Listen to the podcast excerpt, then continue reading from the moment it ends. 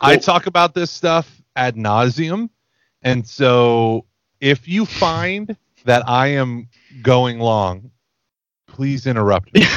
okay. Please Yeah, okay. interrupt me. Yeah, I have yeah, a charism of talking forever. Right. You're welcome So, to hijack, but we will interrupt you. Good. Yeah. Good. So Uh, I guess we're going to start off today talking about. Catching foxes. No, I'm just kidding. Ugh, yikes. Uh, yeah. So you want to go ahead and take it away, Gordon? Oh wait, what? The intro? Yeah. Okay, I'm just gonna edit this so that what we just talked about is after the intro. Is that what how we're doing this now? Yeah, that's totally fine. Great. Okay. well, glad we got that settled.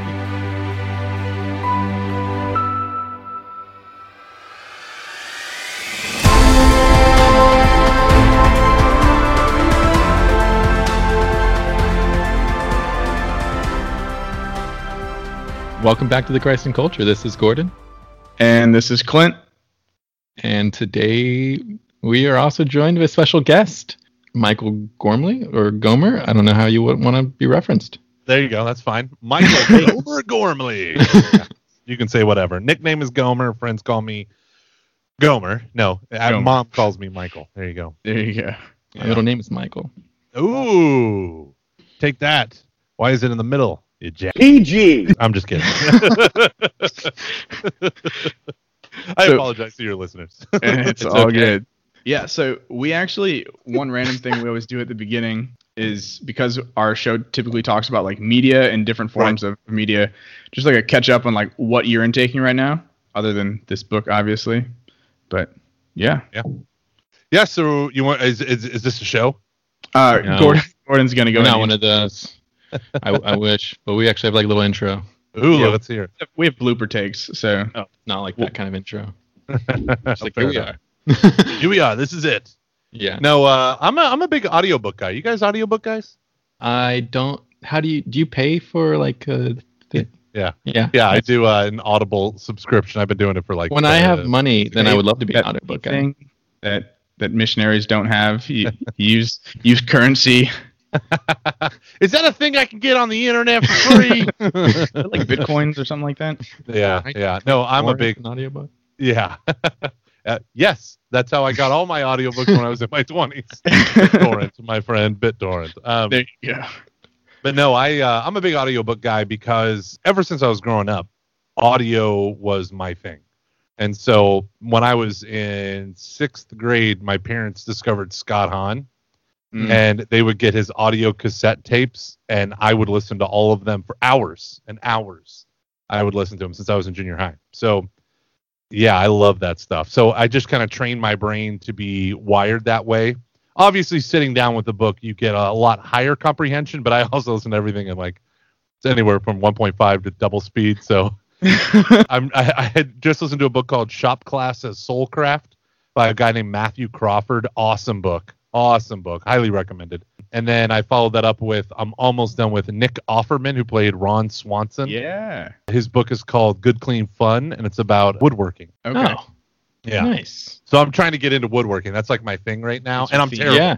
I'm terrible. Hawk, one of the other missionaries, he just started whittling. Nice. He just bought some stuff over like December, and he's been whittling stuff. Oh my god. That's awesome. Yeah, I, I got like uh, table saws and miter saws, and I was not raised. My dad knows none of that stuff. I have no skills in it. I get really frustrated with fractions. So using like, oh, that's uh three eighths of an inch, and I'm like, what the? If we just went metric, we could just do decimals. I can do decimals, Yeah. but no, W- Were you ever in Cub Scouts or anything? no, No. no. So th- there's the nefarious like the car race, right? oh Where yeah, You get the, like the wooden cars and you have to like shape them and everything.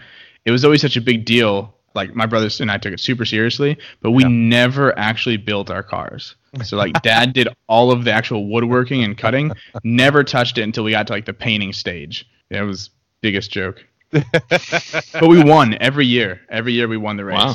That's what it was about. I did Nice. it once, and I was just lazy, so I, I shaped my car after like the bullet from Mario Party. Nice bullet bill. Yeah, so it was very easy because it was just like one curved shape rather than like Yeah. the windshield and the back seat and all that. It was just it was like a bullet. So was- Turns out it's a good shape. So I, I realized I think it was my kindergarten year of doing the race. They actually paid to the winners.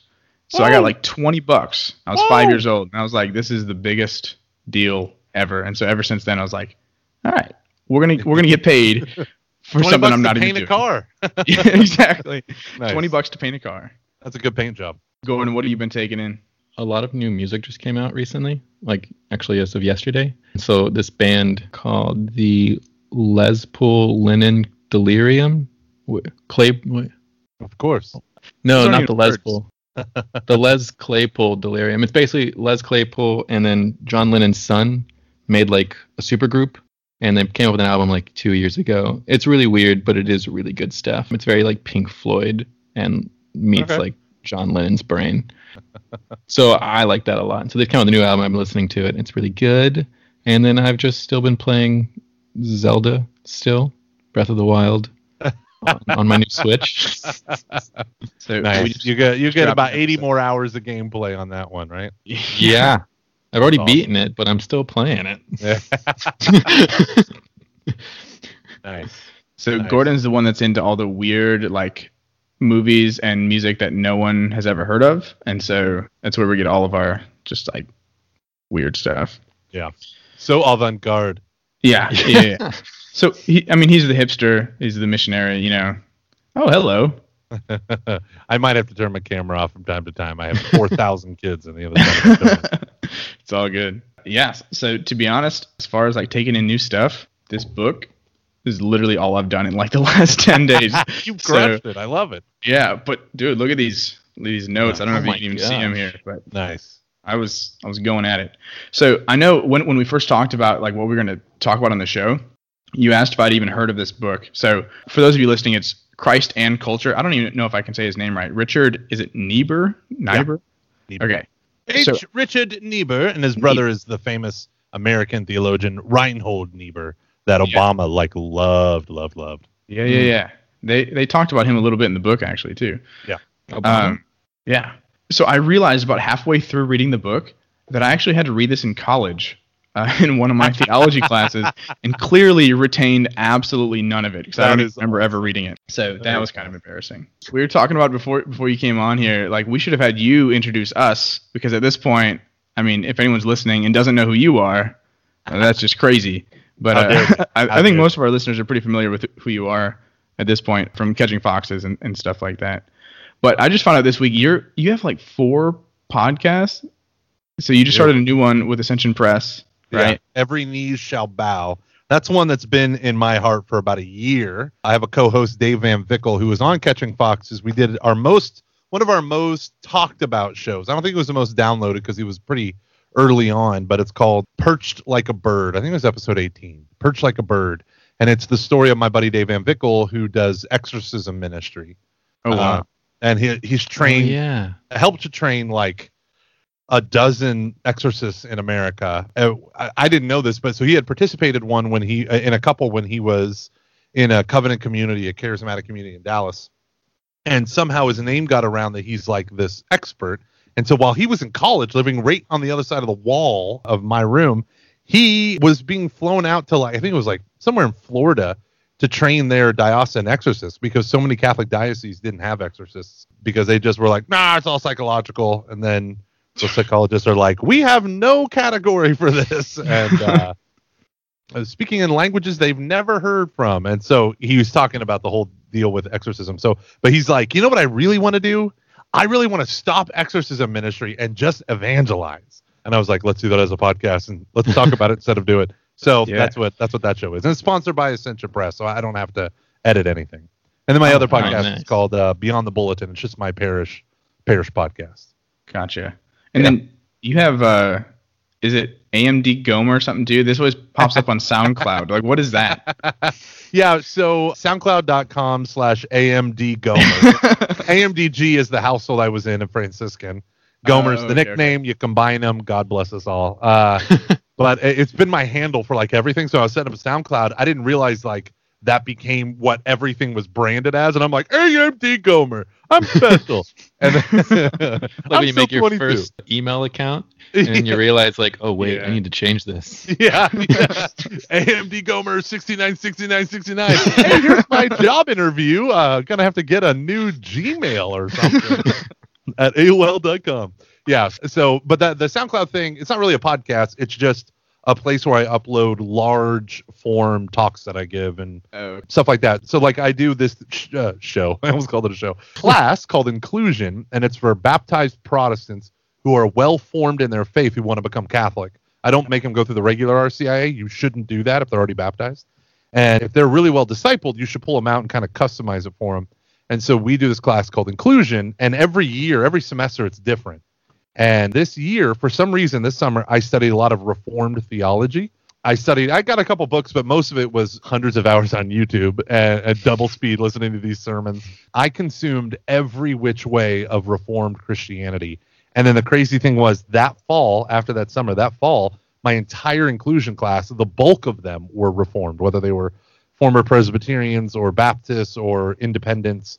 Yeah. And so the SoundCloud account was just like, I'll record my class, I'll put my iPhone in my pocket, give my talk, record it, edit it, upload it to SoundCloud so that my class can have it. But then it's it's a whole thing where people who follow me on Twitter just automatically kind of tells people. So people are like, I like that podcast, but could you actually make it a real podcast so I can speed it up? And I'm like, oh yes. so I am going to actually do that. I, I, I, want to call it a theology of grace or something like that, a, a, a podcast of just talks, so I can Talk- destroy talkcast. Joel.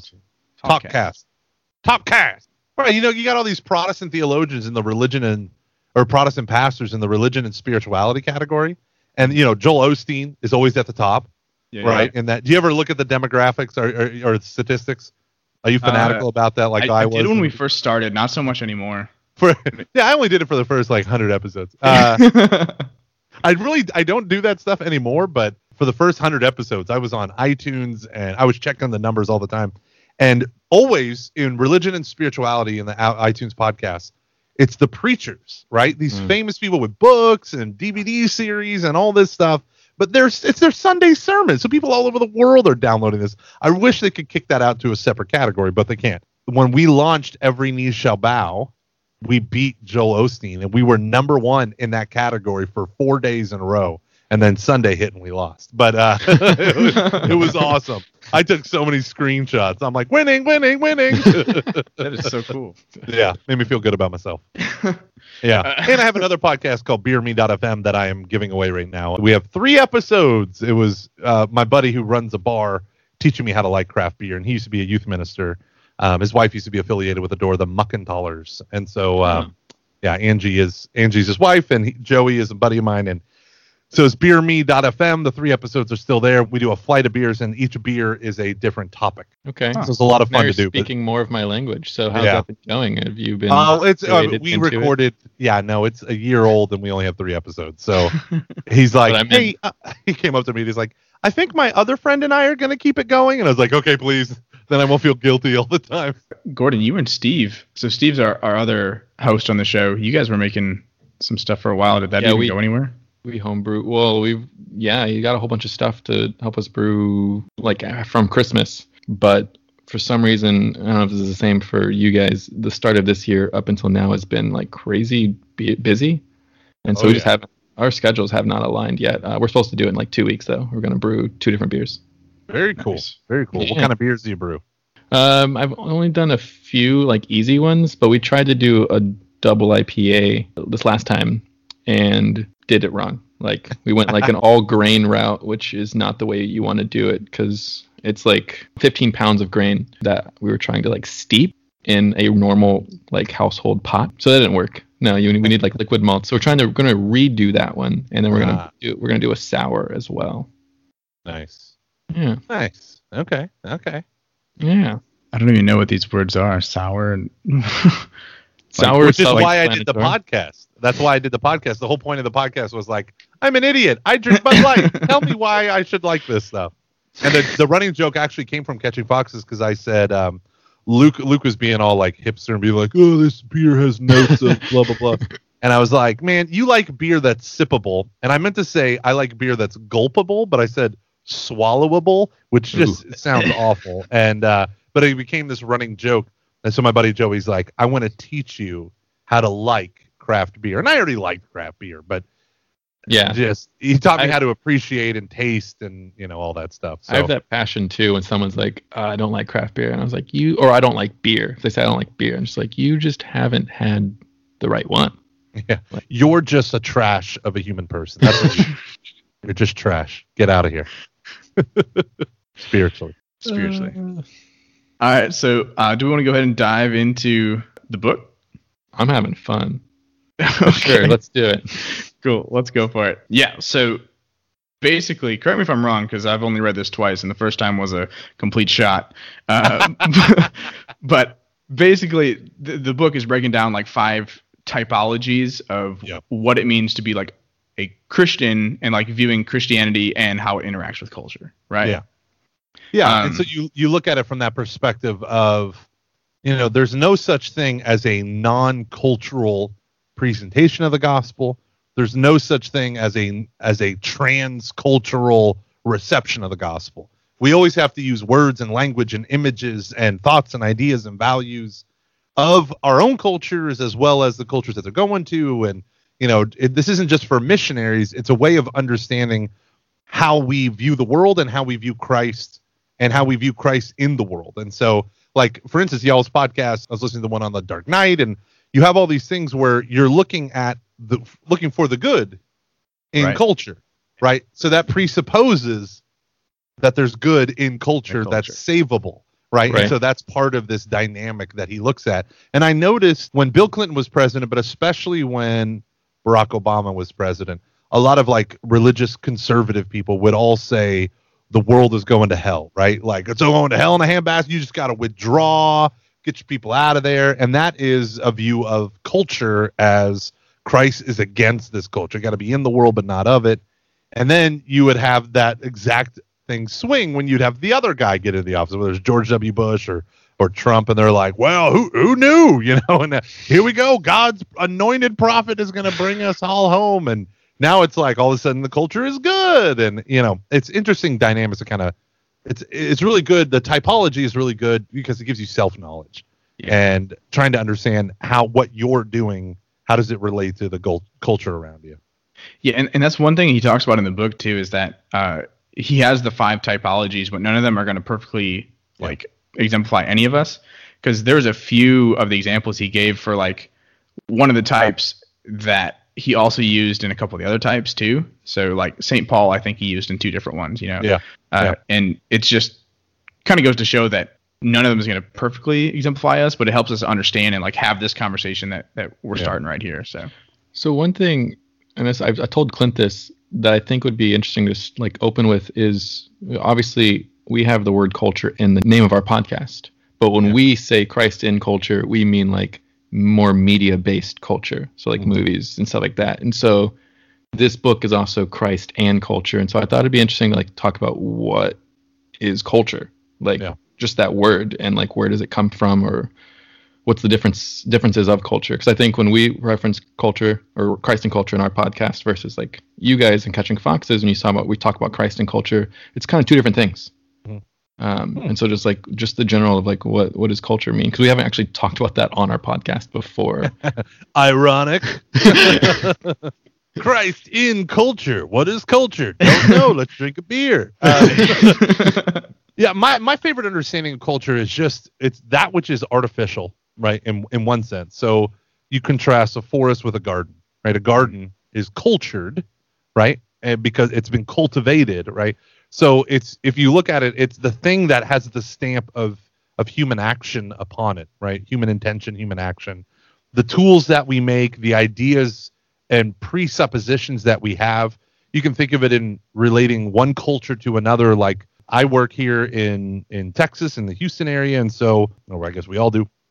and so when you look at Hispanic culture, Mm. you can see different divisions of of like you know it's so funny when you start working with Hispanic cultures in a parish. We have about 1,800 families in our predominantly Anglo, which is a terribly offensive word, but whatever, community. Uh, Anglo, that means English. Are you calling me English? I'm Irish. I'll kill you all. Anyway. but you have this notion, right, where there's a conflicting culture, right? And so you have this Mexican understanding. You have the gringos who think, oh, well, they're all Latin or they're all Spanish, and they're like, like the Mexicans don't want anything to do with the Guatemalans, right? You got the the the Colombians and Venezuelans who hate each other. No one likes Brazilians because they're Portuguese speaking, right? And it's like all over the place. Chileans and Argentinians, and and then you have the the rich and the poor, and the rural versus the city and there's all these different dynamisms and subculture and i started to notice it when working with faith formation i oversee about 35 different programs right that uh, events ministries weekly classes annual retreats whatever it might be and you realize like you can offend people so hardcore and have no idea why and it's because they have presuppositions values beliefs that are like an iceberg and those things all hang out below the surface of the water and you see you know sombreros and you know our lady guadalupe and you know you see the externals and even just the stereotypes of those externals. And so we begin to form beliefs and so you you have a lot of this stuff. Well to me culture has always represented those conscious and unconscious embodiments of beliefs attitudes values that mm-hmm. bear the mark of of human intelligence whether that's a tool that I make in my garage, or it's the tradition of going to mass as an Irish Catholic, or you know whatever, right? right? The things that we honor. You know, it can be a whole bunch of different stuff. But then you have the notion of high culture, and that's really where y'all come in. I don't know if you call it high culture, the Dark Knight, but the idea is it's the like the true thing that that represents kind of the best of the arts, right? Oh, you're a very cultured individual. Well, y'all are cultured, but in that kind of high class culture, yeah so that that's really where I I think a lot of your all stuff focuses on more sharply. Wouldn't wouldn't you say? Yeah, I think that's a, a fair fair uh, definition. I was I was kind of thinking the same thing as far as like the book's definition of culture is kind of talking about that broader the all human action. Yeah. Uh, they they did a lot of contrast with the nature. So I like your example of the garden versus like just the woods kind of thing because they talked about that a lot and especially I think in the types where they were just talking about rejecting all culture. So there's like two different ones where they kind of just like pushed away from culture altogether. And they talked a little bit about just like clinging to the nature and avoiding the, the sin of culture. And I think it was it was like the fourth type, I think, which is the paradox one. Yeah, yeah, yeah. The Lutheran born, yeah. Yeah, yeah. Christ and culture and paradox, yeah. Yeah. And so that one kind of talks a little bit about how we realize all culture is bad, but we can't escape it. And so we're trying to minimize the amount of sin that we have while we are confined to that culture. Yeah, yeah. yeah. So if, for those of you listening, if you picture a line, and this is you know like all things, it's a spectrum, right? It's very yeah. fluid. Yeah. Culture fluid. That's what it is. culture fluid. Yeah. So on one side you have Christ and culture. And Christ and culture is essentially that God is already moving in the culture, and the church's job is just to find out where God's doing his work and just kind of join it. Mm-hmm. And the culture is inherently good. And then you come over to the other side of the spectrum, and it's like the world culture is inherently bad, and the Christian worldview is fuga mundi, flee the world, right? Get away from the world, go Amish, push it away, right? yeah. Um, well, you have the Amish revolt, right, which is like modernism is evil there and technology is destroying our humanity, which they're not wrong, but this trying to absence themselves. But look at the Amish culture, right? They have probably the strongest culture imaginable. They, you know, in, yeah. in rejecting the world, they have hardened into right. this snapshot of you know Pennsylvania Dutch style, which is funny. They're not Dutch; they're Deutsch. Anywho, uh, this this snapshot of of a culture that's never that's not going to change. So it's like there's that spectrum, and then what Niebuhr tries to do is okay, here's these two far apart things. Like we hate everything in culture, or God is the one moving in culture, and we just got to find out where He is. Most people probably follow somewhere in the middle. So then he gives you three of these kind of middle ways. The first one he sees it as Christ above culture, which is like, yeah, there's some good stuff in culture, but we got to get rid of the bad and baptize the good and, and reform it and he uses St. Thomas Aquinas as kind of like yeah. the par excellence figure of that, where he looked at Aristotle, incorporated it into an Augustinian theology, and then kind of mm-hmm. baptized Aristotle. And then you have on the two kingdoms view, which is to me one of the most bizarre views of Christ and culture. It's, called Christ and culture and paradox, where it's like the kingdom of the world and the kingdom of God, and they butt up against each other, but they don't really overlap. One's the kingdom of grace, the other one is works and law. Um, you're going to be an epic failure dominated by sin in one. You're going to be you're saved by the death of Jesus Christ in the other. And then the middle way is a transformationist model. So it's like I'm going out and I'm going to baptize every value and turn them into a Christian value. So I'm going to take over the Roman Colosseum and turn it into a place where games are non, they're not uh, to make illegal Mortal Kombat, right? The gladiator games and stuff. And I'm going to transform culture bit by bit. I'm going to turn into a pro-life culture. That's a transformationist model. Yeah, and uh, I kind of going off the the Roman idea. So, like, even if you look at like some of the the Roman temples, a lot of them have been transformed now into into churches, like Yeah. Catholic churches and Protestant churches and stuff like that. So you see some of it there too. Yeah, there's a great church in Assisi. It's my one of my favorite churches, and it's called Sancta Maria Sopra Minerva, which means Saint Mary or Holy Mary over Minerva. And it used to be a temple to the goddess Minerva, and they smashed it and then built a Catholic church on top of it. Oh, and there awesome. it is, you know, or they ripped it out and put in all new stuff.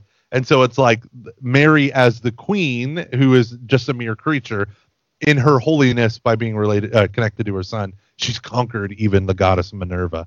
Mm. And there's something very real about that. Like the Romans understood the advancing of Christianity as something antithetical to their pagan empire, and they had to kill it, and they couldn't kill it. Every time they killed a Christian, it turned them into a martyr, and all these people said, "Well, they're just dying because they're serving the poor. Why are you going so nuts?" It's like, "Well, they're not worshiping me." The fastest growing religion in the first century was not Christianity; it was the cult of Caesar Mm. right? And so you have these competing worldviews where literally Jesus is holding a coin and says, "Whose image is on that coin? Caesar's." Then render unto Caesar what is Caesar's. Well, on the back of the coin it said in Latin um, or in Greek, Caesar Augustus, the Son of God. Right? Can you imagine being Jesus holding that coin, being like, Yeah. "Eh." so it, it's fascinating these things. Gordon, I, I know you didn't actually get a chance to read the book, but from someone who hasn't actually read through it, do do those five make sense?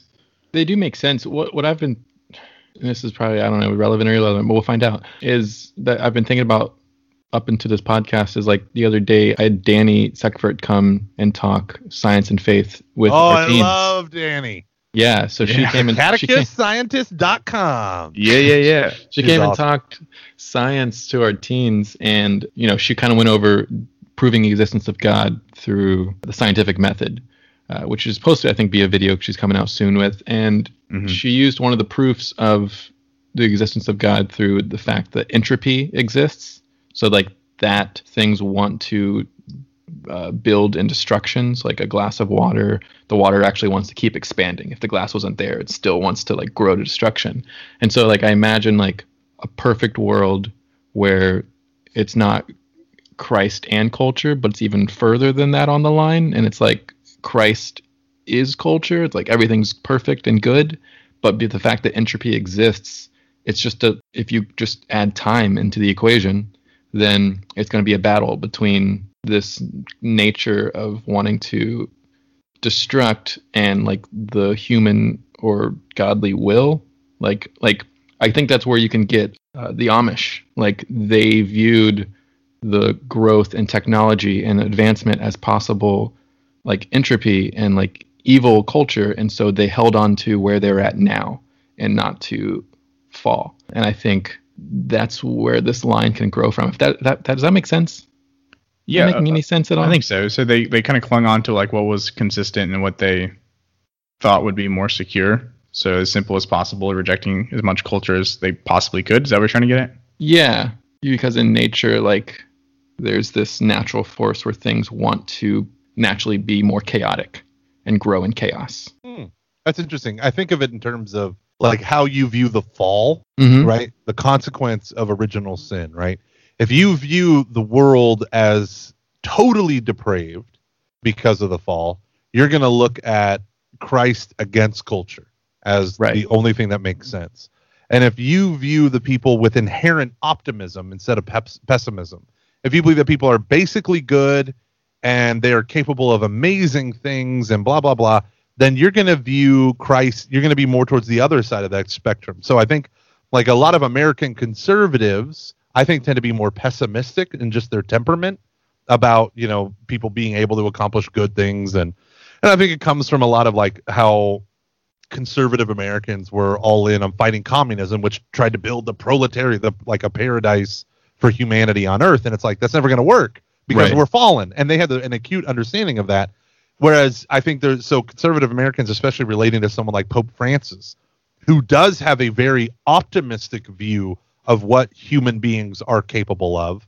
I think probably because he has a belief that God's grace is operating in people, even if it's not necessarily sanctifying grace, that we can build a better world. We can do better things. Atheists can partner with Christians to do something true, good, and beautiful, even if it's not fully in the name of God overtly, you know, under the the subtext, it could be, you know, God at work. And so you find people who are like, what is that Pope doing? And you find the Pope being like, why are you so against the will of God? And it's like we're just smashing each other. Yeah. Um, but they also think about the first instance of human beings creating culture. I shouldn't say the first instance because you have man and the woman, and the, the first instance in the in the Bible is them creating fig leaves, right? They Mm. sewed aprons to cover, you know, kiss the cook, right? Aprons for themselves to hide their nakedness from their beloved.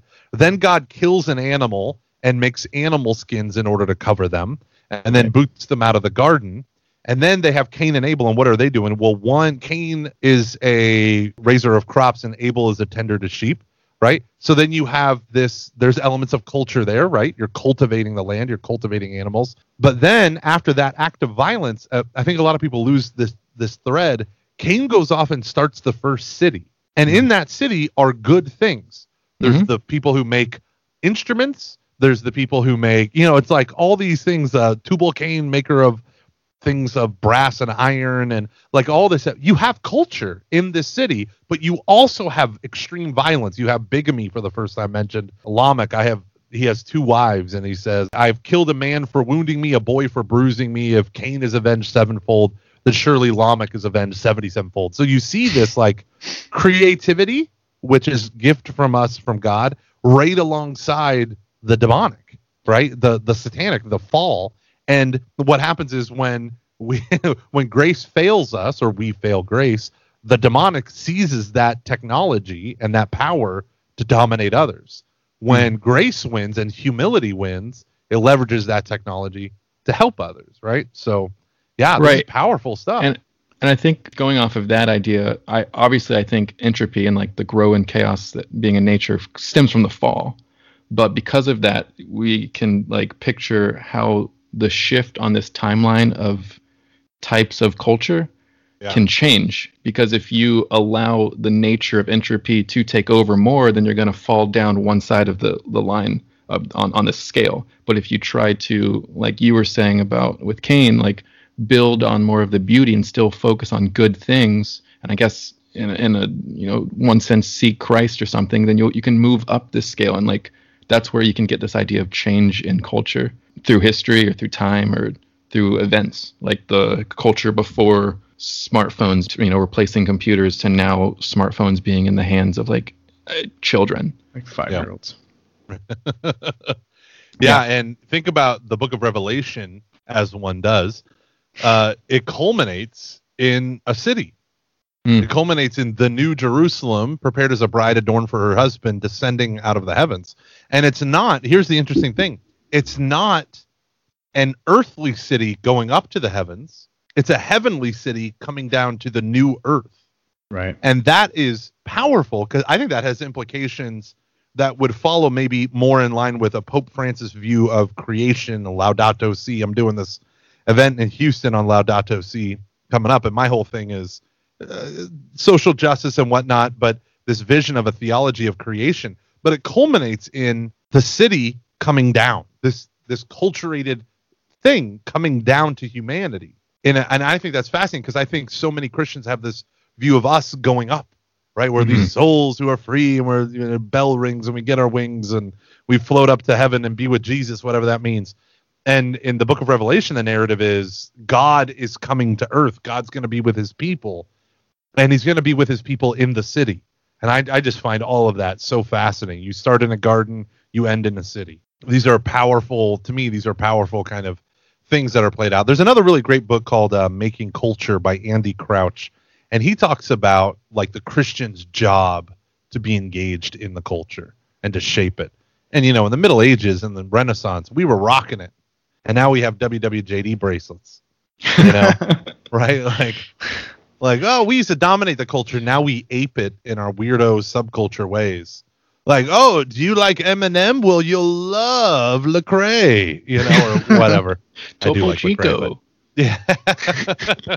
anyway. D- does that come down to almost like a the Christ as the transformer, like the fifth type there, where the the city coming down to the culture to transform it, or would you say that's kind of somewhere else entirely? I, I think it's somewhere else entirely because Okay. it's not the old Jerusalem turning into the new Jerusalem. Right. The old Jerusalem is destroyed, right? It is the new Jerusalem, a new heavens and a new earth. For the old heavens, the old earth had passed away, and the sea was no more. I know that because I love the movie Titanic, and that was the line that the priest was saying as the boat was capsizing, and the sea is no more. And then everyone died. No, Jack. He should have got on. He should have got on. Hey, what if we just take turns on this giant piece of wood? You get in the water a little bit, I'll get in the. but no, that so there is this thing. It's like God fashioned. I mean, God's the one that made the garden. Yeah. God's the one that's going to make the he, the new Jerusalem, the heaven, heavenly Jerusalem. I, and and the foundation is the apostles. The names of the apostles are written on the twelve foundation stones, and all that stuff. So culture matters, you know. And I think that by having podcasts like yours, which have an optimistic, like similar to what Bishop Barron does, right? He's like, I don't critique movies. I look for Christ and Antichrist mm-hmm. in the movies, right? But We- no, I'm not saying that's what y'all do. But there's Oh, this we, we totally No, dabbled from that. that. a little bit. That's totally Yeah. fine. It's just Bishop Barron, I know, has like critiqued some of the movies that we've found good in.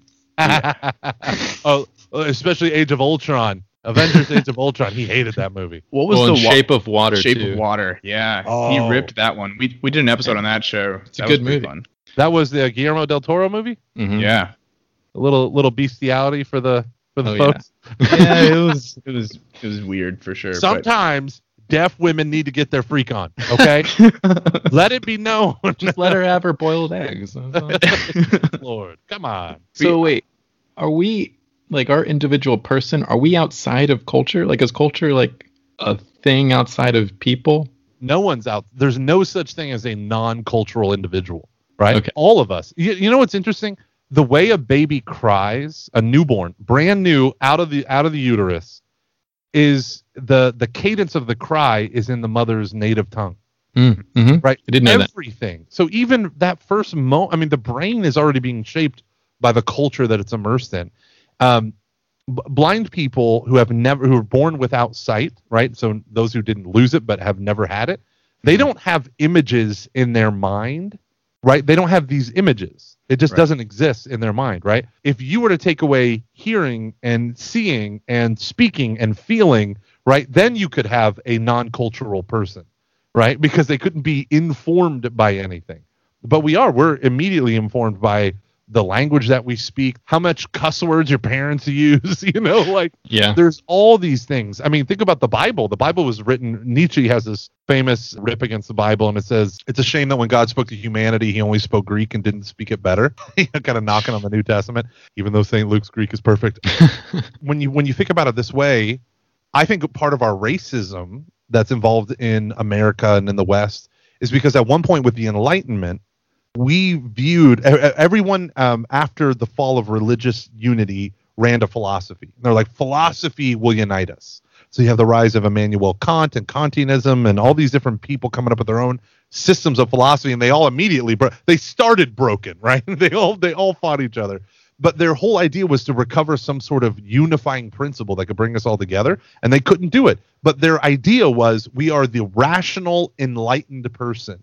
And I think really for a, a lot of them, they thought they weren't just getting to this wasn't a, a German culture, a Prussian culture, a French culture. They thought that they were actually tapping into reason as such, Yeah. right? Or culture as such. So everything that's not white culture is defective in some way. You know, you're a savage, you're a barbarian, whatever. Mm.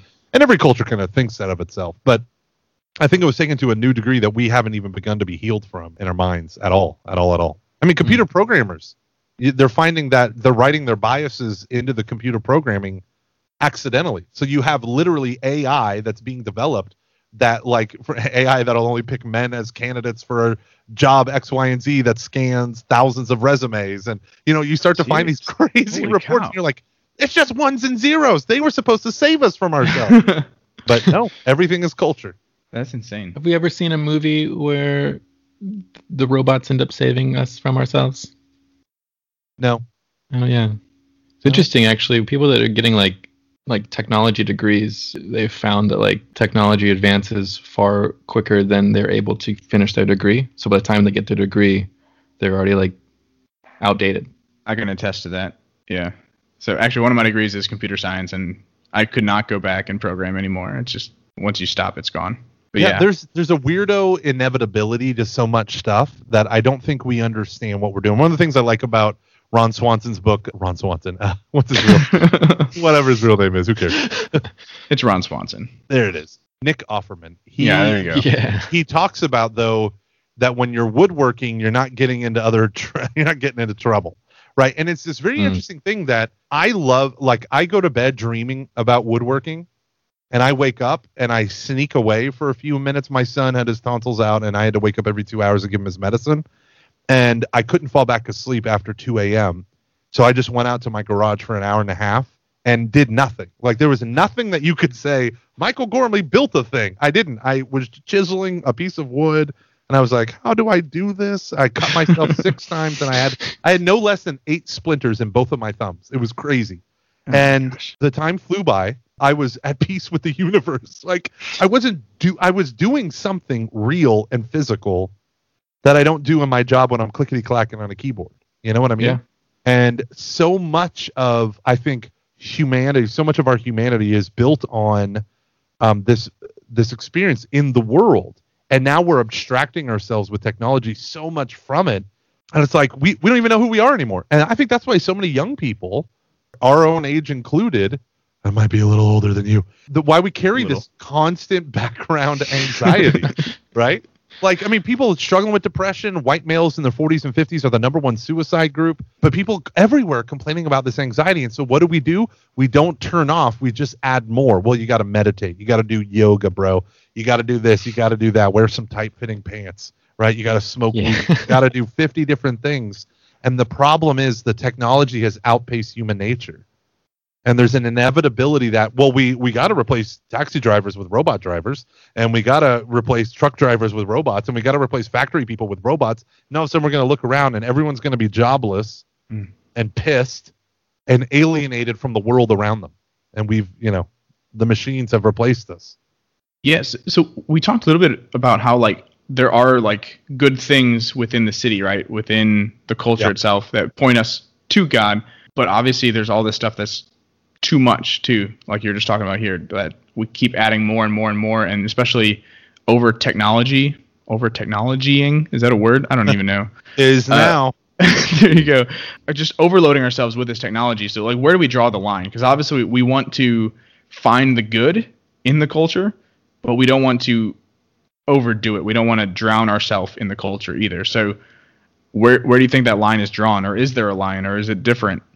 I think it's just well, I think it goes back to his, his like woodworking because I was just thinking about this, even though my example actually is about technology. So I don't usually play video games, but now that I've been playing Legend of Zelda, I think like Nick Offerman said, doing woodworking is keeping them out of like trouble or keeping them like stuff. It's same with that, and I think I can spend hours doing it, and then technically on paper and in the real world, I've accomplished nothing.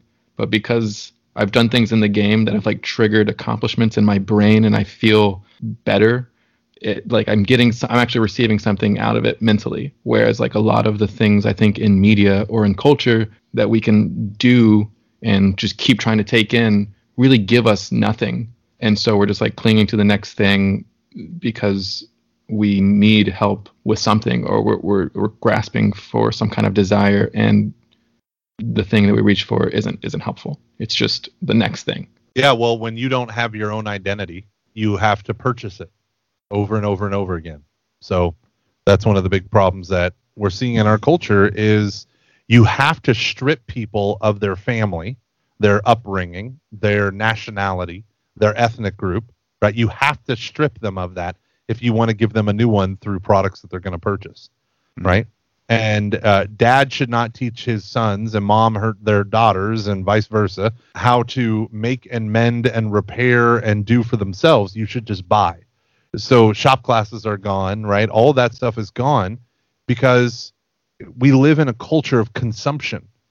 But what does that say about us as a culture? We're no longer making things.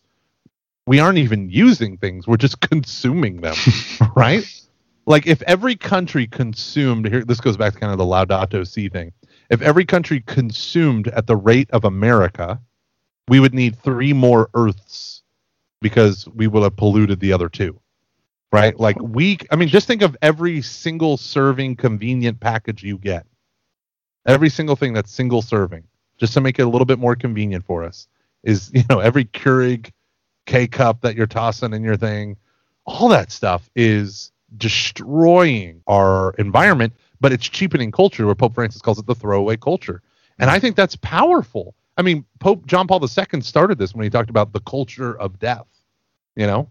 And I think as Catholics who love evangelization and love love working with teenagers and bringing them to Christ, sometimes we talk about cultural Catholicism in a bad way, and there is a bad way when I let the culture dictate to me what is my faith without my participation in it but at the same time that is a transformationist view like a mexican culture that is thoroughly catholicized or you go to europe and you have these even though they might not be believers there's all these elements like ad they have whole festivals of handmade crafts in austria called the advent market right? It's the market for advent.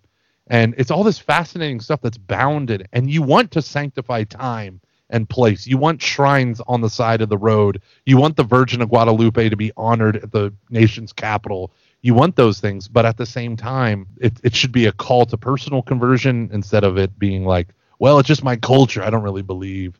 So I do think all this mm-hmm. stuff is fascinating in the way that they interplay.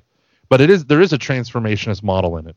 I think it can be forgot too, because we were at something this morning with Cardinal DiNardo, and naturally, you know, discussion on the scandals and stuff like that came up and what's going on in the church. And he, you know, brought to light like I think we can, especially for America, we for, we can forget that there's other cultures, and so he yeah. brought to light like the idea that like, look, yeah, we can all be in agreement on this, and like the bishops of America can go and we can talk, but actually, when they went for this synod, for a lot of other countries, for young adults, like they didn't feel that what's going on in the church and the scandals was like number one like priority that needed to be addressed. It was it was like, like number five. three or five, and it's because like maybe some of the things that come out, I wouldn't say as normal, but like not as like zero tolerance as it is for us. Yeah. And so it's like you have to remember there's like other like because he also reminded us like oh, the Americas or North America is like six percent of the Universal Catholic Church. And so just remembering that there's other things out there and especially if we're drowning out our own identity, I think we're also we can also be drowned out of like the difference in in culture. Yeah. Yeah. Especially here in the US with the, the US supremacy kind of mentality. Yeah. We kind of block out everything else. Yeah, I mean most most of the other world doesn't have safe environment policies about children. Like I mean the the US Catholic Church really did address the issue of minor abuse in 2002 2003 like mm. in a very huge way. And i don't think we understand how important it was because we're hearing about these abuses. But like cardinal mccarrick yes there was a minor involved which is always horrific but the majority of his cases was abuse of adults right? Adult men. And so when you hear this it's like we want to solve the bishop problem and the you know the fornication problem and the affairs and the homosexual blah blah blah and they're like we don't even have anything about kids we don't have mm. any hmm. protections for kids and when you get you know and you know maybe I, I really like what the archdiocese of baltimore did where the the pope said please don't decide as a body until after february and so the Archdiocese of Baltimore, the bishop there was just like, okay, well, we're just going to implement these things for our diocese. yeah. And he has, it, that's not a subversive act. He has every right to do that in his diocese. Right. He has every right to do that. And so as bishop, right, you know, Cardinal DiNardo could do that for us here, you know, in a heartbeat. So it is, it is interesting. Like we do have, there's, it's a big freaking world out there. yeah. And two thirds of that world are They view family first. They are strict hierarchical societies. You respect your elders. Decisions don't get made that ruin relationships. Like all of this stuff exists. And in America, we're hardcore individualists, egalitarians, right? We believe in meritocracy. That, you know, we don't care about our elders. They're old. They'll die. We'll get their jobs someday. And so you have this complete opposite view, but it's like, yeah, but we're one third of the world. They're two thirds of the world. Mm. Maybe they're not all wrong in their cultural view. So I don't know. It's it's it's such a difficult thing to navigate. Yeah. Yes. So I guess looking at our like typologies, I mean, there, I don't think there is like a set in stone right. answer. Like right. no matter how we break it down, and, and and I think the book said the exact same thing. Like there's there's no way to really narrow down like what what are we to do. But I, I do think we've made some progress in, in like the yeah. conversations and stuff. So I guess Gordon, do you have anything else you want to go with? I was going to throw out a challenge here too. What is the what are the typologies good for again? Like they're just the the for knowledge base of like being able to gauge where where culture is at. I, I feel like it's it's like a conversation starter, like something like this, where you okay. can kind of get these are some of the ideas that people are falling somewhat into, and maybe they're overlapping a little bit. But once you kind of pinpoint these are the five kind of typologies, then you can have a conversation like, okay, what do we like amongst these? What actually makes sense? What works? What doesn't work? And you can hopefully start to piece together the way that we are actually supposed to believe or mm-hmm. interact with with culture. Yeah, there's a guy named Reverend Timothy Keller out in New York. He does Redeemer Presbyterian. And in his book Center Church, he kind of takes these five models and graphs them into like uh, four quadrants. And he talks about like there's different ways of relating Christ to culture. Like if you really do believe, if you're positive about human nature and God's grace in the world, then you're going to tend towards the left instead of the right. If you're pessimistic, you're going to tend towards the right instead of the left. And it shows you that a lot of the things that we reject out of hand might not be because it's true or false, but because we kind of inhabit this model or this type of viewing the relationship between Christ and culture, the church mm-hmm. and the mm. world. And and then Timothy Keller takes it one step further and says, and you know, there are other ways of relate of taking this model and applying it. Like for instance, if your culture is filled with hatred for Christianity, then you have a Christ against culture model. Your church will necessarily adopt a model like that in order to be like, yes, like in China, we're going to go save people by pulling them out of the communist government. We're going to pull them out of the pro abortion culture and we're going to have an underground illegal church in order to save their souls, right? But if you're at a place like the high Middle Ages, you're going to view what's going on in culture and Christ almost as the same thing in a certain way, right? And there's mm-hmm. dangers in that, but there's also like, yeah, what is God doing? You know, Pope John Paul in uh, the 80s talking about Christifideles Laici on the role of the laity. He talks about like, look at all the world, this notion of participation he takes a whole section of that document to be like, right, minorities are rising up in, in countries where they've been oppressed and they want to participate in the political process. Women, he has a whole section on women and their participation. All these people going against these totalitarian regimes of the Soviet Union and all this stuff. And he's like, look at what's happening in the world. And you could say, in a way, see how God's moving there. So there's this beautiful, like, understanding like how God moves and what the heck is the role of the church in all this? Are we called to be activists? Well, some of us might have a vocation to do that. But mm what about the like how much is the Catholic how much is my parish supposed to get involved on border disputes and immigrants right. and refugees? How much am I personally supposed to? How much is the church supposed to affect politics? Where's yeah. that line? You know, and so you have people on the left blasting us because we got involved in gay marriage but praising us because we're sending people down to the border and condemning Trump and all that stuff.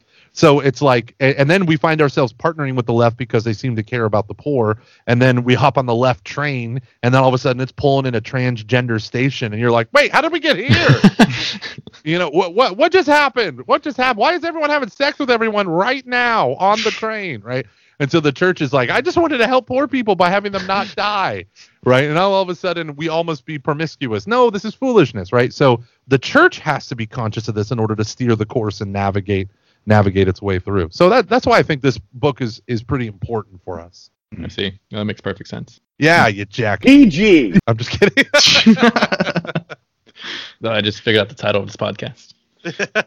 yeah, you jerk. PG.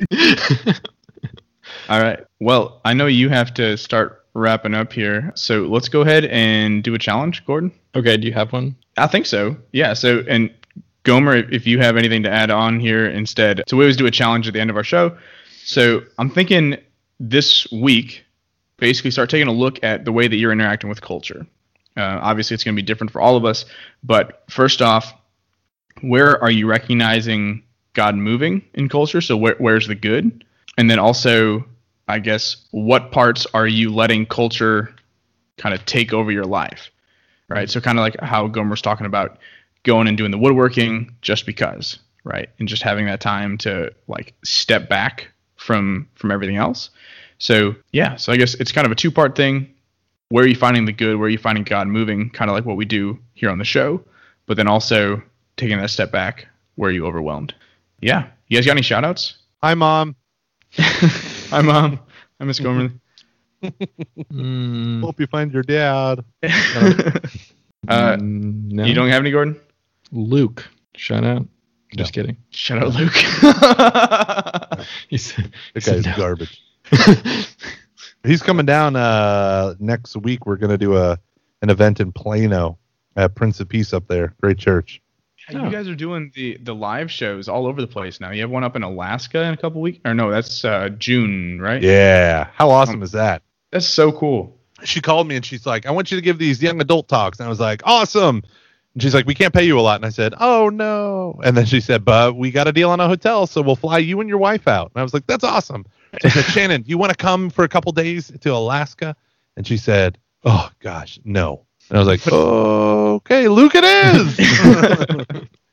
It's in the summer though too, so at least it's not going to be like, awful cold. and it's not going to be awful hot like Houston is. Yeah, yeah, humid. Ugh. I, I do have a couple shout outs I want to throw out real quick. So we have a couple new listeners that have kind of just jumped up to the top of our our listeners for the past couple weeks. So Annie Rodriguez and then I don't know this person, but Jared Bear. So thank you guys for starting to listen to the show. Nice. Cool. Uh, also, Gomer, I know you plugged some stuff in the beginning, but Yeah. do you want to shamelessly plug anything in the back end as well? Um, you can find me on Twitter at Lay Evangelist, and I got a website, layevangelist.com, seen by dozens, and SoundCloud. I always like sending people to the SoundCloud stuff. That's me at my happiest. I actually am going to leave in an hour So and teach uh, teach uh, a morality class on the human person today. Filling in for a buddy who's about his wife's about to pop out kiddo number four. Oh wow.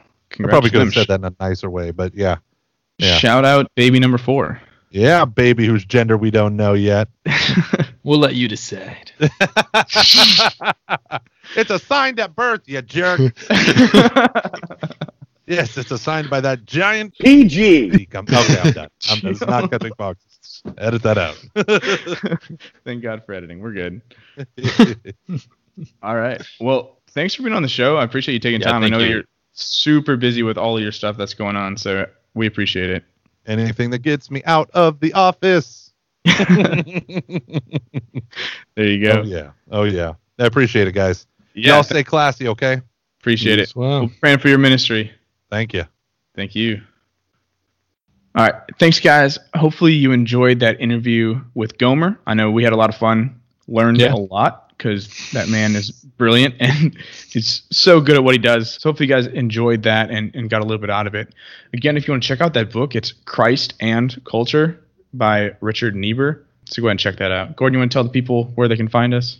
Yeah, you know where you can find us. We have a Facebook, we have a Twitter, Facebook and email, both being the Christ in Culture. Email would be at gmail.com. Our Twitter is at on the adventure two. All of that is always in the show notes, as well as our website that we just launched, thechristinculture.com. That has links to anything and everything we've done. We've done videos, we have blogs uh, that I'm actually trying to finish a blog like this week or next week, and then start like a whole series and podcasts, as well as our Patreon that was launched last month. I think we announced uh, something we've been doing for the first five patrons. Yeah. The Go ahead. first first five patrons will get a 15 part Lenten reflection. Lent starts this coming week. So if you guys want want to be part of that, uh, make sure you join our Patreon today. You can get at it just by going to www.patreon.com backslash the Christ and Culture. Oh, and the other thing, so the first five people will get that Lenten series, and then also you get to choose a topic for a not private, but a, a small group. So the five of you will get each get an episode that will send just to those five people. So Yeah. you get extra stuff. Yeah.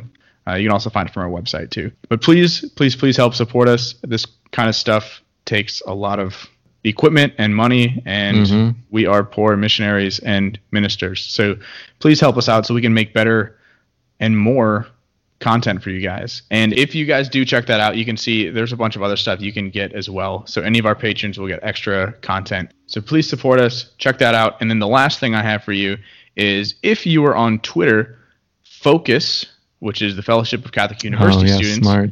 has just uh, started asking people what kind of podcasts and YouTube channels we want to be at the next Seek. Which Seek is a massive conference for young adults. So if you are a listener and you want to help us out, please, please, please tweet at Focus. I think it's just at Focus Catholic, I believe. Check it out. We'll send it in our Twitter.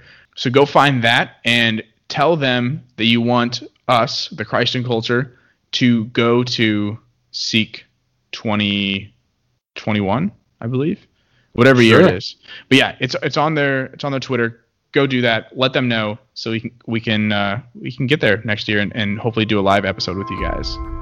Yeah, With it's that- at Focus Catholic. Yes, I was right, folks. Catholic. So let them know, and yeah, thanks for joining us on the adventure, guys. Yeah, as always. Yeah. See you next week.